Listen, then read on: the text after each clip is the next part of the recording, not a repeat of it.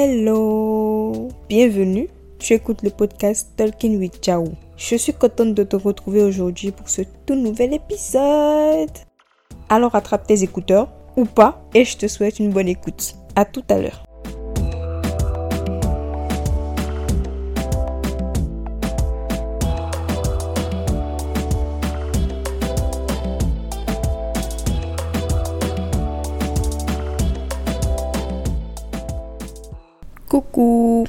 J'espère que tu vas bien. Moi ça va, je rends grâce. Ça va bien. Je sais que j'ai disparu pendant longtemps et je m'en excuse. D'abord, je veux, revenir sur... euh, j'ai lu et j'ai écouté euh, tous les retours que j'ai eus par rapport à mon dernier épisode avec Arix.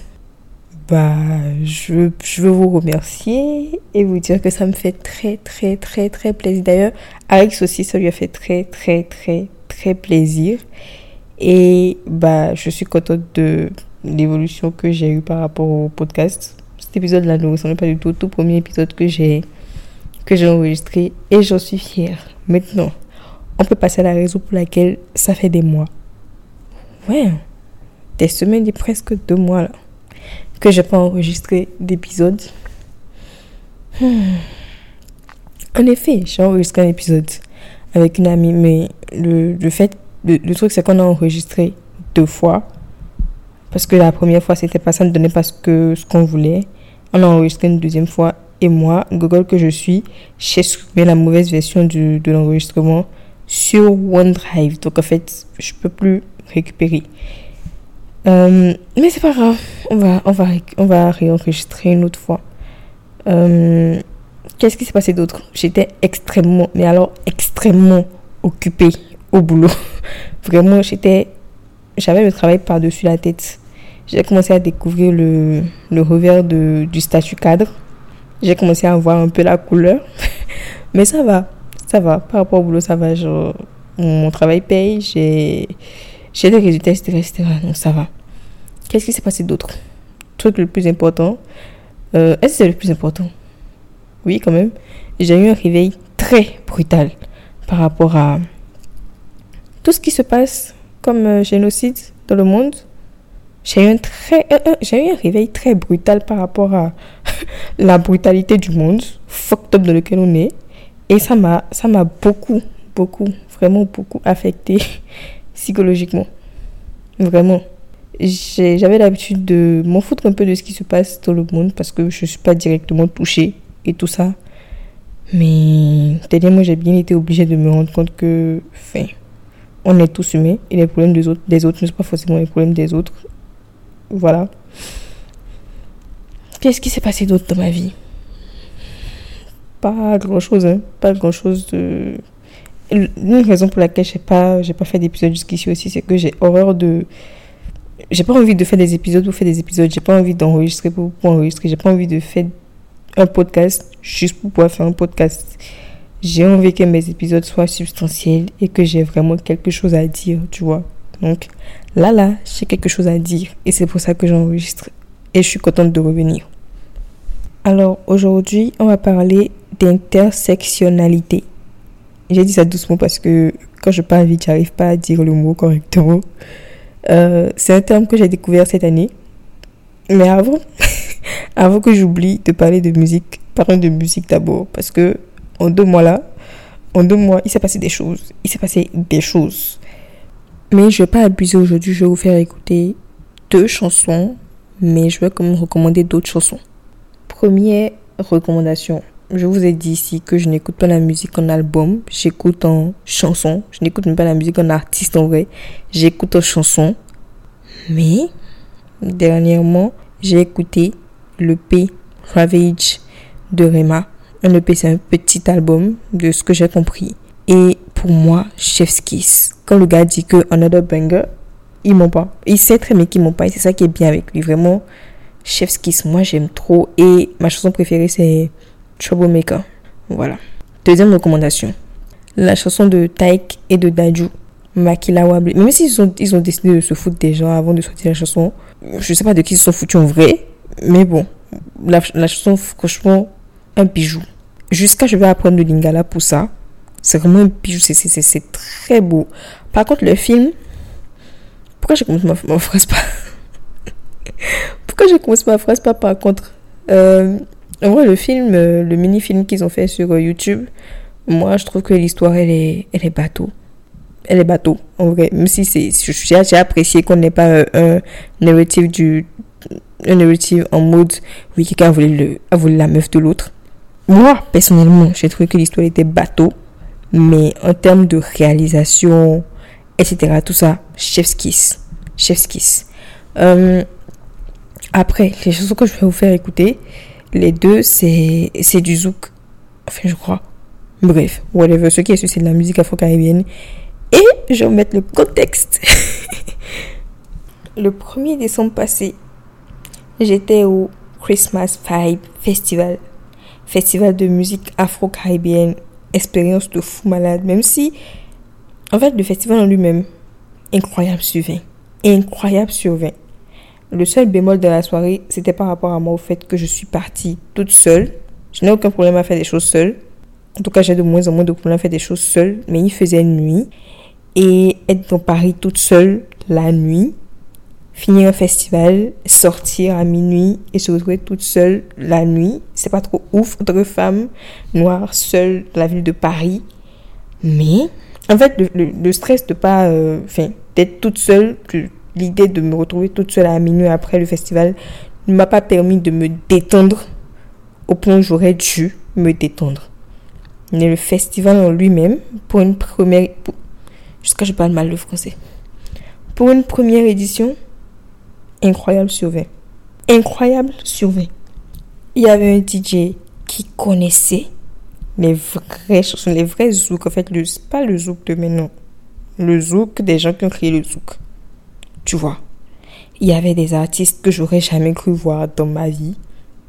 En tout cas, au moment j'ai commencé à les écouter, j'avais genre 9 ou 10 ans. Et ça m'avait dit à ce moment-là, précieuse, tu, vas voir Fanny dans ta vie, j'aurais, rigolé, mais d'une façon. Si on, si on m'avait dit que j'allais rencontrer euh, rencontrer, c'est un grand mot. Mais ce qui est sûr, m'avait dit que j'allais voir de si près parce que j'étais en fausse. J'étais en fausse debout. En fausse hors, debout, j'étais devant. Même si je fais 1m5 qui avait, et avait des gens plus grands que moi devant, si on m'avait dit que j'allais rencontrer Sly, Marvin, Warren, Medicustos, Stony, Laila, Perlama dans la vraie vie, j'aurais, j'aurais rimé tellement fort. Et puis, nous ont offert des spectacles. De... En fait, je suis partie pour Joe Edward Philippe et lui, je l'ai zappé d'une. Bon, je l'ai pas zappé, mais en vrai, quand je regarde tout le festival, c'était pas le... il n'était pas le highlight en fait pour moi. Pour moi, grande fan de zouk, de compas, de tout ce qui est musique afro, et de, de musique de culture afro-caribéenne. En fait, les gens avec qui j'ai grandi en fait en musique sont venus. Et Joe Phil est venu. Il n'y avait pas photo. Il n'y avait vraiment pas photo. Mais si sa prestation aussi était très bien. Mais s'il y avait quelques bémols, il nous a ramené un gars là que j'attendais pas du tout. mais c'est pas, c'est pas ça le sujet. Bref, c'était très bien. Et euh, là-bas, j'ai découvert deux messieurs. Un qui s'appelle Axel Tony l'autre qui s'appelle Yuan. Et ils ont fait un duo. Ils ont fait. Euh, ils ont fait une prestation ensemble, ils ont chanté une chanson ensemble. La chanson m'a intéressée là-bas. Genre dans le feu de l'action et tout, la chanson m'a intéressée, donc je les ai filmés pour pouvoir me rappeler la chanson de l'écouter. Quand je suis rentrée chez moi, j'ai écouté la chanson une fois et hum, j'étais pas trop. Et il s'est fait que j'ai mis son story Insta. Euh, enfin, j'ai mis la vidéo des deux gars sur en story Insta j'ai dit que je connaissais pas du tout. Et une amie qui m'a dit non, elle, elle, elle était choquée que je ne connaisse pas. Ensuite, quand je lui ai dit que la chose n'était pas encore rentrée dans mon âme, elle m'a dit T'inquiète, ça va rentrer. Elle avait raison. Elle avait raison, c'est rentré, genre. Mon âme est imprégnée. je sais que je m'abusais, mais bon, voilà.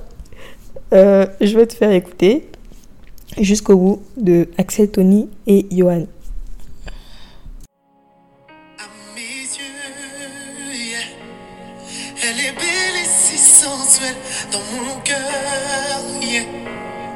J'ai la voix tellement je l'aime qu'elle est son secret qui m'attire dans accro, pas de doute, j'ai la feu, c'est sûr. Je te promets de te donner l'amour que tu attendais, je viendrai,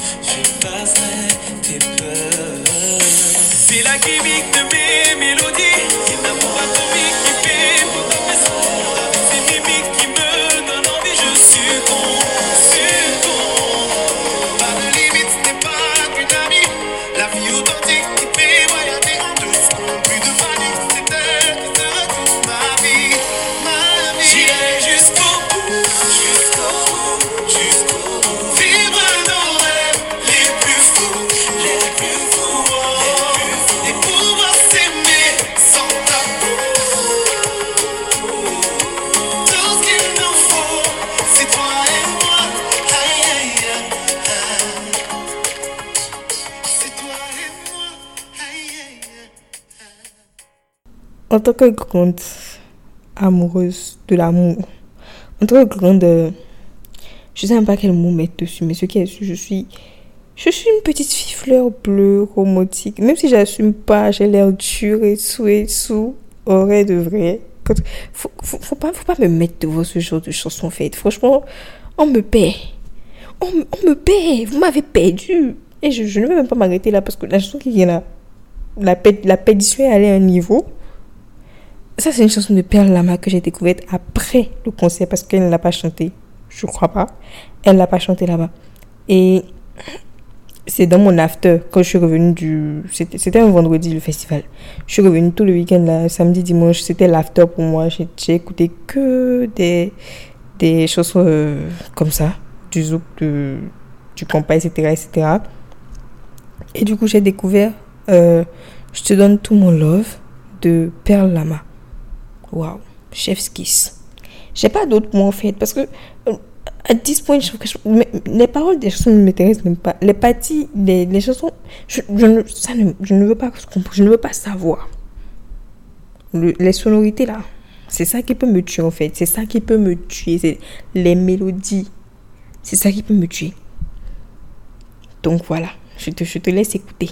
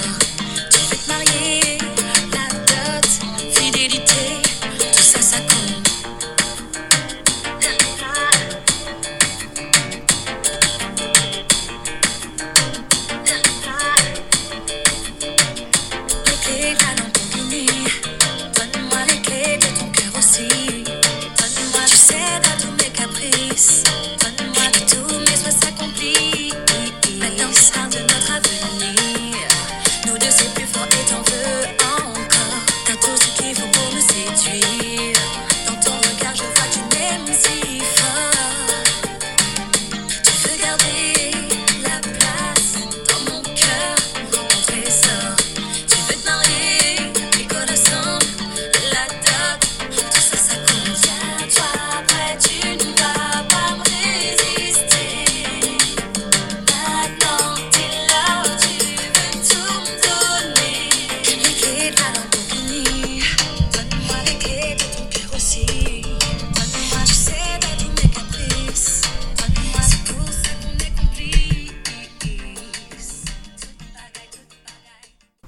Est-ce que j'ai besoin de parler encore? Est-ce que j'ai besoin de parler encore? Je ne pense pas. Donc, après ce petit, euh, cette petite fenêtre que je vous ai ouverte sur ma personnalité, le type de musique pour lesquelles je peux mourir, est-ce que j'ai bien parlé le français là? Bref, vous avez compris. Après ça, on peut passer maintenant sur une partie que j'avais hâte de présenter. Les films et... Enfin, films ou séries, whatever. Aujourd'hui, c'est films. Il y a trois films que j'ai regardés dernièrement qui m'ont marqué euh, de façon très marquante. Je suis pas inspirée aujourd'hui. hein. Je vous raconte n'importe quoi depuis tout à l'heure. C'est quoi inspiré de façon marquante? Et c'est quoi, quoi tu- Bref, il fait nuit, il est, il est 3h15 du matin, un dimanche soir, donc euh, vous, allez, vous, allez, vous allez me comprendre. Bref, il y a trois films qui m'ont marqué. Déjà, il y a Django Unchained que j'avais jamais regardé. Je pense que c'est un classique pour certains. Moi, je l'avais jamais regardé. Et en vrai, je sais pas si je suis contente d'avoir regardé ce film ou si je suis pas contente de l'avoir regardé. Ce qui est sûr, je, sais qu'il a été très, très inconfortable pour moi. Que je hais encore plus Leonardo DiCaprio depuis que j'ai regardé ce film. Genre, je le, je le haïssais déjà. Et là, je le hais encore plus. Quoi d'autre? En tout cas, Iou. Et je sais pas pourquoi j'en parle. C'est un, un film, genre, si t'as envie de regarder, franchement, regarde. Mais. Non, flemme. Euh, Je, je sais vraiment pas pourquoi j'en parle. Je sais qu'il m'a marqué. Pas au point de me. Si, il m'a dégoûté, mais genre, pas au point où je dise non, je recommande pas et tout et tout. Mais c'est pas, je, je vais pas le recommander activement non plus, tu vois. Par contre, j'ai regardé un autre film qui s'intitule Just Mercy sur euh, Netflix. Et l'acteur principal, c'était. euh, comment il s'appelle Michael B. Jordan. Et le, le film. Je vais, vais peut-être te spoiler, mais en fait, c'est l'histoire de, la façon dont les, certains Afro-Américains sont jetés en prison. Étaient. Parce que c'est un vieux. C'est un truc qui parle de avant, avant. Étaient jetés en prison. Et même pas en prison, qu'est-ce que je raconte? Étaient jetés dans le couloir de la mort et étaient exécutés pour des crimes qu'ils n'avaient pas forcément commis, juste parce qu'ils étaient noirs. Euh, J'ai pleuré. J'ai vraiment pleuré. J'ai pas envie de spoiler le film en entier. J'ai vraiment pleuré toutes les larmes de mon corps. Mon corps n'a même pas, mes yeux n'ont même pas demandé ma- permission avant de commencer à couler.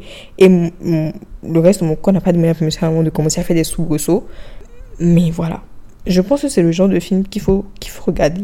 C'est dur, hein. vraiment c'est dur. Mais je pense que c'est le genre de film qu'il faut regarder en fait pour se rappeler d'où on vient. Même si le contexte c'est aux États-Unis et tout et tout. Oui, je pense que c'est important de regarder pour se rappeler que rien n'est acquis. Rien n'est acquis parce que il y a, des, scènes choquantes qui sont très récentes. Très récentes quand même. Après, le dernier film sur lequel je voulais vraiment faire un focus de ouf, c'est Adou. Ça s'appelle Adou, A-D-U accent grave, sur Netflix. Ça parle du parcours euh, d'immigration d'un petit enfant. Je sais pas quel âge il a, mais il doit avoir 6-7 ans à tout casser. Il a quitté un village camerounais avec sa grande sœur. Et sur le chemin, il rencontre euh, un autre jeune garçon aussi. C'est, un film qui a été extrêmement difficile à regarder, malgré que les scènes n'étaient pas très euh, explicites en termes de violence. Si, un peu quand même, mais il y a pire, tu vois. Mais c'était tellement dur à regarder. En fait, dans le film, il y a trois histoires. Il y a l'histoire de Adou, du petit garçon. Il y a deux autres histoires. Une que je trouve importante pour euh, avoir une autre perspective de, la, de, de ce qu'on appelle vulgairement et de façon très bête l'immigration ici en France. Et il y a une troisième histoire, euh, un père et une fille là, franchement, euh, c'est à rien. Je suis désolée, mais c'est vraiment à rien le film pour moi. Je pense que j'ai j'ai écrit euh, ce, ce que je vais dire là, je l'ai écrit en story Instagram que j'ai regardé le film. C'est vrai, le film est vraiment très difficile à regarder. Mais je pense que c'est important de subir en fait, de subir ce genre de film.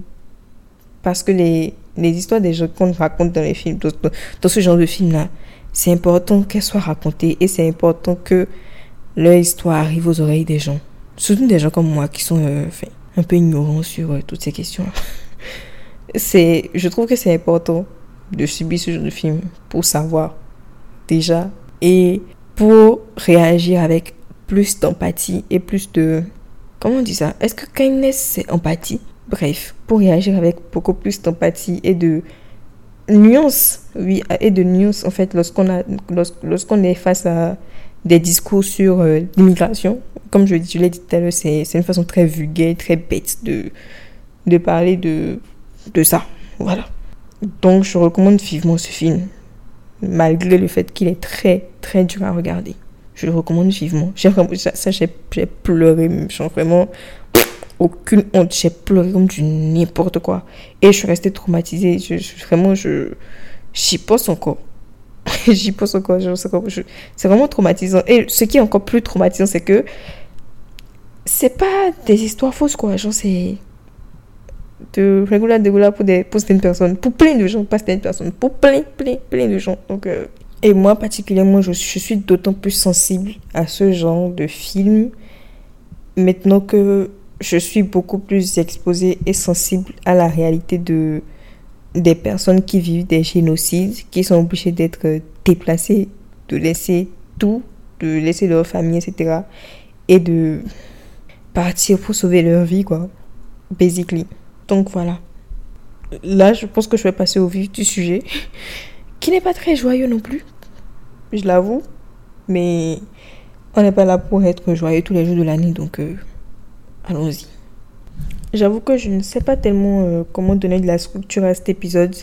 Donc, ça pourrait vraiment donner l'impression de partir dans tous les sens. Et je m'en excuse d'avance. Mais je vais essayer de faire ce que je peux pour que ce soit le plus euh, compréhensible possible. Alors, je suis féministe. Je suis fièrement et profondément féministe. Au sens, en tout cas, où je comprenais le mot jusqu'ici. C'est-à-dire que je suis euh, profondément pour euh, que les femmes aient exactement les mêmes droits que les hommes. Je suis profondément pour que pour qu'on arrête avec les violences faites aux femmes, enfin, que, et à toutes les minorités de genre. Je suis profondément pour que les femmes aient le droit de faire ce qu'elles veulent de leur vie et de leur corps. Mais j'ai appris que apparemment le féminisme c'est pas ça pour tout le monde. Bizarre mais pas si bizarre que ça lorsqu'on retourne aux origines du féminisme, qu'on cherche comment il est né et qu'on se rend, se rend compte qu'en fait, euh, féminisme égale droit des femmes blanches. Pas si bizarre que ça lorsqu'on regarde l'instrumentalisation dont est victime. Est-ce que c'est même judicieux d'utiliser le mot victime? Mais ce que je voulais dire, c'est quand on regarde la façon dont ce mot est utilisé aujourd'hui, par exemple, pour ne prendre qu'un petit exemple, euh, pour euh, oppresser les femmes voilées, les femmes musulmanes voilées. Euh, voilà, c'est, ça, je, pense que ça annonce la couleur. En effet, lorsque les femmes blanches luttaient pour avoir le droit de vote, l'un de leurs principaux arguments qu'elles avançaient, c'est comment c'est possible qu'un homme noir ait le droit de vote et pas moi en fait. Je pense que ça annonce bien la couleur, ça aussi. Et du coup, c'est facilement compréhensible que je ne me reconnaisse pas dans l'usage de ce mot et qu'à chaque fois que je dise que je suis féministe, je me sens obligée de préciser comment est-ce que je me place dans le, féminisme parce que je ne veux pas que euh, tout le monde pense qu'on se place pareil dans le féminisme. Quand je dis aujourd'hui que je suis féministe, je me sens automatiquement obligée de continuer ma phrase et de préciser que je suis pour euh, que les femmes aient des droits et qu'elles aient la liberté de faire ce qu'elles veulent de leur vie et de leur corps sans distinction de race, d'âge, de handicapé pas handicapé, d'orientation sexuelle, d'identité de genre, de religion ou whatever. Parce qu'il y a des gens, c'est pas pareil pour, pour eux et pour elles. Et j'avoue que devoir, euh, devoir me justifier, me justifier, oui, devoir préciser comme ça tout le temps, c'est un peu chiant. C'est vraiment chiant parce que c'est quand même je suis désolée de le dire comme ça, c'est quand même idiot de que ce soit pas évident comme ça dans la tête de tout le monde. À mon sens, c'est idiot que ce soit pas évident comme ça dans la tête de tout le monde. Non, je vais prendre un autre, un autre sujet. Ne vous inquiétez pas, c'est pas mélanger, mélanger. J'en viens quelque part. J'en viens quelque part. C'est pas mélanger, mélanger. Je vais prendre un autre sujet pour faire euh, le lien. Je suis foncièrement antiraciste aussi. Like, avec tout mon corps et mon âme, je suis antiraciste. Et quand je dis antiraciste, je parle de antiracisme, je parle d'antiracisme envers toutes les communautés marginalisées du monde. Et avant que euh, on me rentre dans ce débat de merde, là, le racisme anti-blanc n'existe pas. Point. Point. Quand tu connais la définition du racisme et que tu connais les origines du racisme, le racisme anti-blanc n'existe pas. Je suis contre les discriminations, contre tout le monde, qu'il soit blanc ou autre. Mais voilà quoi, on, part déjà sur cette base-là. Mais en même temps, je peine à euh, me rallier à d'autres personnes, à certaines personnes antiracistes, parce que ces personnes trient. Tu sais quand on dit Black Lives Matter, il y a des gens qui trient le type de Black Lives qui matter en fait. Et c'est trop bizarre. Parce que si Black Lives Matter et Black Women Lives Don't Matter to You et Black Gay Lives Don't Matter to You et Black Trans Lives Don't Matter to You. Quel Black Lives Matter en fait? Faut me dire. Comme tu n'es pas là pour me répondre, je vais te répondre. Euh, quand on entend Black Lives Matter et que euh, Black Lives Matter, déjà c'est un mouvement euh, qui est né aux États-Unis mais qui s'est popularisé, qui, qui a pris en griffe de l'ampleur et qui a englobé le monde entier. C'est pour ça que je le prends comme base pour parler. Mais voilà, si tu n'es pas familier avec ça, voilà, c'est ça. Quand on dit Black Lives Matter, directement, ça renvoie aux violences policières aux États-Unis. Et les principales victimes qui sont euh, mises en avant, c'est les hommes. Et des victimes qui sont totalement invisibilisées et euh, carrément exclues du débat, ce sont les femmes noires. Alors que elles aussi sont gravement touchées par les violences policières. Mais alors gravement. Il n'y a pas que les femmes noires d'ailleurs qui sont, qui sont totalement euh, invisibilisées quand on dit Black Lives Matter. Il y a aussi des personnes noires gays, les personnes noires trans, etc. Tout ça. Mais je vais rester sur les femmes noires pour expliquer ce que je vais expliquer. Je vais t'introduire une femme qui s'appelle Kimberly Crenshaw et qui est une avocate et euh, oui avocate des droits civiques aux États-Unis. Elle est américaine, c'est une femme noire euh, afro-américaine qui a accrédité le terme intersectionnalité pour désigner le le fait que en tant que personne, on peut se retrouver touché par euh, plusieurs plusieurs formes d'oppression, de discrimination possibles en même temps. La raison pour laquelle j'ai commencé en faisant un breakdown du féminisme et pour laquelle j'ai continué en faisant un breakdown de l'antiracisme, c'est celle-ci, c'est- la façon la plus simple de l'expliquer. D'ailleurs, je vais te, je vais te recommander d'aller écouter son TED Talk qui est disponible sur euh, YouTube. Je vais te mettre le lien en description de l'épisode. C'est très intéressant pour comprendre. Elle a inventé le terme euh, intersectionnalité parce que elle a trouvé que l'antiracisme d'un côté et le féminisme de l'autre ont des limites. Si on prend par exemple le féminisme, on peut pas tous, on, peut pas toutes se tenir les mains en tant que femme, euh, femme blanche, femme noire, femme maghrébine, femme arabe, femme euh, asiatique, tout ça, on peut pas toutes se tenir les mains pour se battre contre le patriarcat et la misogynie, comme si c'était vraiment genre un un seul gros combat. Je, je sais pas comment l'expliquer, mais genre c'est pas possible le fait qu'on se tienne la main entre nous comme ça et qu'on fasse comme si on ressent toutes le problème du patriarcat de la même façon. Moi, je suis une femme noire. Je ne vais pas ressentir le, le patriarcat et la, la misogynie de la même façon qu'une femme blanche. Parce que, en plus d'être une femme, je suis noire. Je suis noire. Et ça, c'est, le fait d'être noire, c'est pas une discrimination, mais le fait d'être noire vient avec une autre forme d'oppression qui vient renforcer le sexisme que je vis. De la même façon, entre personnes noires, on peut pas se tenir la main euh, nous tous, hommes noirs, femmes noires, se tenir la main nous tous et nous battre contre le racisme comme ça, comme si on était tous égaux face au racisme. En tant que femme noire, je subis une forme de racisme particulière parce que je suis une femme. Je me situe au croisement du racisme et du sexisme. Et c'est de là que vient le terme intersectionnalité. Je suis à l'intersection des deux. Donc je ne peux pas me battre contre l'un sans me battre contre l'autre. D'autant plus que les deux dans la société se soutiennent, se sous-tendent. Je ne sais pas ce que sous-tendre veut dire en vrai, mais je pense que ce mot fit avec ce que je veux dire. En fait, les deux se renforcent, c'est ça. Les deux se renforcent. Donc, on ne peut pas se, battre contre ces discriminations en particulier de, de façon unilatérale. Et pour élargir encore plus le truc, de la même façon que moi, je subis le, je, je, subis le racisme et le sexisme d'une certaine façon.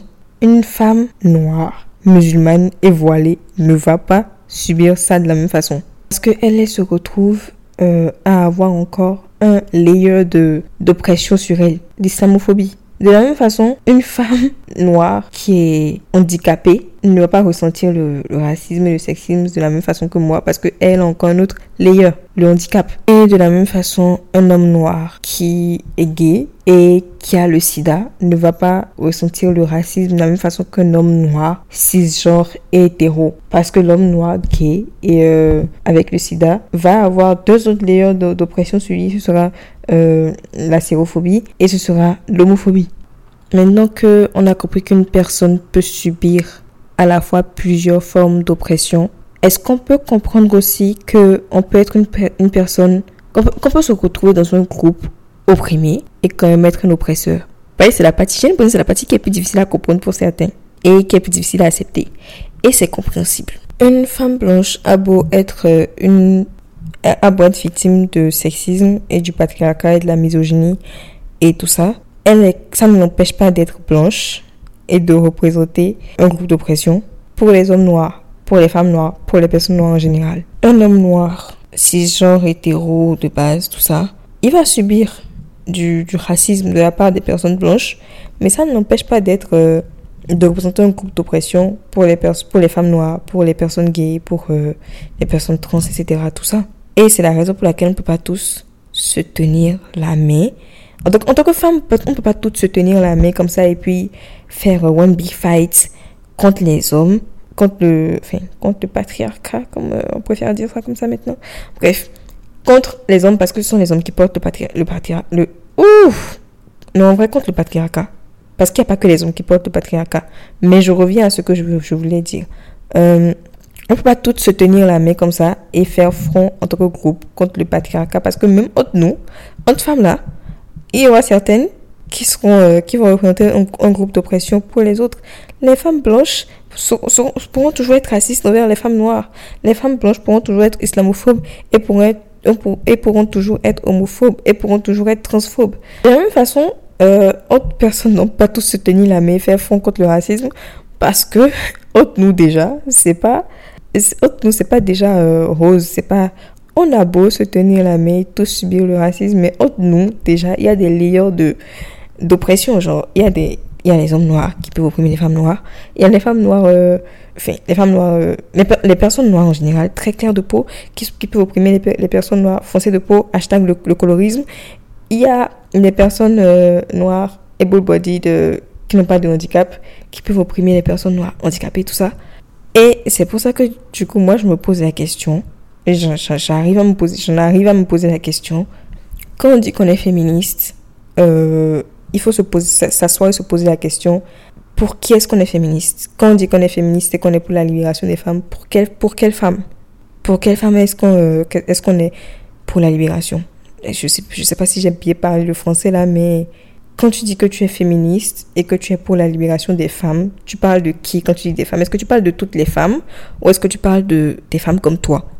Quand tu dis que tu es antiraciste, est-ce que tu es contre le racisme envers tout le monde ou est-ce que tu es contre le racisme envers les gens comme toi? Moi, pour mon plus grand plaisir, j'ai découvert un nouveau terme, le womanisme. C'est très beau comme mot. Et ça rassemble tout ce que j'ai dit depuis tout à l'heure en fait. Moi, je suis féministe au sens de je suis pour que les femmes, toutes les femmes, principalement les femmes noires, parce que je suis noire, mais je suis pour que toutes les femmes aient des droits, qu'elles aient vraiment des droits acquis, qu'on ne va pas leur enlever euh, du jour au lendemain, et qu'elles aient le choix de faire ce qu'elles veulent de leur vie et de leur corps. D'ailleurs, il s'agit même pas que des femmes en fait, il s'agit de toutes les minorités de genre.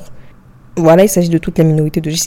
Il s'agit- des femmes et de toutes les autres minorités de genre. En fait, le terme humanisme, je l'ai vu pour la première fois dans un commentaire TikTok. C'est une dame qui disait, justement par rapport au fait que nous autres, on ne se reconnaît pas dans le féminisme mainstream. Euh, une, une dame disait qu'on devrait tous, toutes dire en fait qu'on est humaniste. Et j'ai trouvé que c'était beau. Mais je savais pas que c'était un vrai, euh, un vrai terme crédité et qui s'utilise. Et dernièrement, j'ai découvert que, euh, j'ai découvert que euh, ce terme a été inventé par Alice Walker, qui est une romancière et militante des droits civiques américaine, au début des années 80. En fait, le humanisme, c'est le féminisme intersectionnel, qui prend en compte tout ce qui peut, ce, ce qui peut sugarcoat. Là, je suis en train d'exagérer avec mon mot là. Parce qu'en vrai, sugarcoat, ça veut dire édulcorer, non? Enrober? Non, en fait, ça n'enrobe pas. Tout ce... Pardon. Le, humanisme, c'est le féminisme intersectionnel. Ça prend en compte tout ce qui peut venir renforcer le sexisme que tu vis. C'est-à-dire la race, l'orientation sexuelle, l'identité de genre, le fait que tu sois euh, handicapé ou pas, je, je- je- le fait que tu sois musulmane et voilée, ou voilà. D'ailleurs, Alice Walker le dit bien. Humanist is to feminist as purple is to lavender. Le, le humanisme est au féminisme ce que le violet est à la couleur lavande. C'est une nuance. Ça apporte plus de variantes. Voilà. Mais c'est la même couleur. Alors, je tiens à préciser aussi que j'ai beaucoup résumé ce que euh, Alice Walker veut dire quand elle parle de humanisme. Et je t'invite à faire des recherches sur Google pour avoir plus de insight dessus. Mais j'ai juste voulu highlight la partie qui sert ce que je voulais dire, ce que je voulais expliquer. Mais sinon, c'est très intéressant comme euh, concept. Et je t'invite à aller lire dessus. Ensuite, je ne sais pas s'il y a un concept qui s'appelle All Black Lives Matter, mais c'est à ça que moi j'adhère. Parce que si tu vas être antiraciste et misogyne, si tu vas être antiraciste et sexiste, si tu vas être antiraciste et homophobe, si tu vas être antiraciste et hétérostrophe, si tu vas être antiraciste et discriminer les personnes qui ont des handicaps, hum, j'ai envie de dire que ton antiracisme ne sert à rien. Ne- en tout cas, il sert pas à grand chose parce que tant qu'on n'est pas tous libres, aucun d'entre nous n'est libre. Et je sais que dans la société dans laquelle on vit, rien n'est fait pour que on se pose des questions comme ça. Et en tout cas, pas grand chose n'est fait pour qu'on se pose des questions et qu'on se remette en question. Moi, je suis toujours pour que les gens changent, se mettent à réfléchir, se demandent vraiment pourquoi ils sont comme ils sont. Mais un, un exemple tout bête par exemple, si tu es plus touché qu'un homme noir se fait, euh, quand un homme noir est assassiné par la police que quand c'est une femme noire, ou quand c'est une femme trans, ou quand c'est un homme noir gay, pose-toi des questions.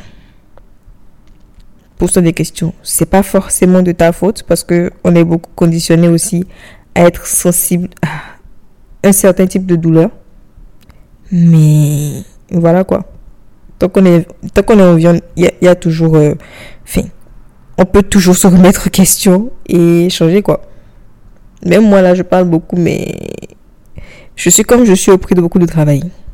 Et dernière chose, un conseil qu'on ne donne jamais assez, c'est lorsque tu vas apprendre sur un type d'oppression particulier, la meilleure façon d'apprendre, à part euh, aller faire tes propres recherches, lire dessus, etc., la meilleure façon d'apprendre vraiment, c'est de se taire et écouter les principales victimes de ce type d'oppression-là. Écouter pour comprendre et non écouter pour répondre. Parce que quand on veut parler de racisme, on ne donne pas la parole à une personne blanche. En tout cas, on ne donne pas la parole en premier à une personne blanche. Quand on veut parler de sexisme, on ne donne pas la parole en premier à un homme. Quand on veut parler d'homophobie, on ne donne pas la parole à une personne euh, hétérosexuelle. Et quand on veut parler de transphobie, on ne donne pas la parole à une personne cisgenre. C'est, c'est aussi simple que ça. Il n'y a personne pour mieux te parler de ces problèmes, de ces douleurs, de, de, de la façon dont il subit la discrimination que quelqu'un qui vit la discrimination en question. Et je sais que ça peut être très, très, très, mais alors très inconfortable de se retrouver dans la position de l'oppresseur alors qu'on ne veut même pas.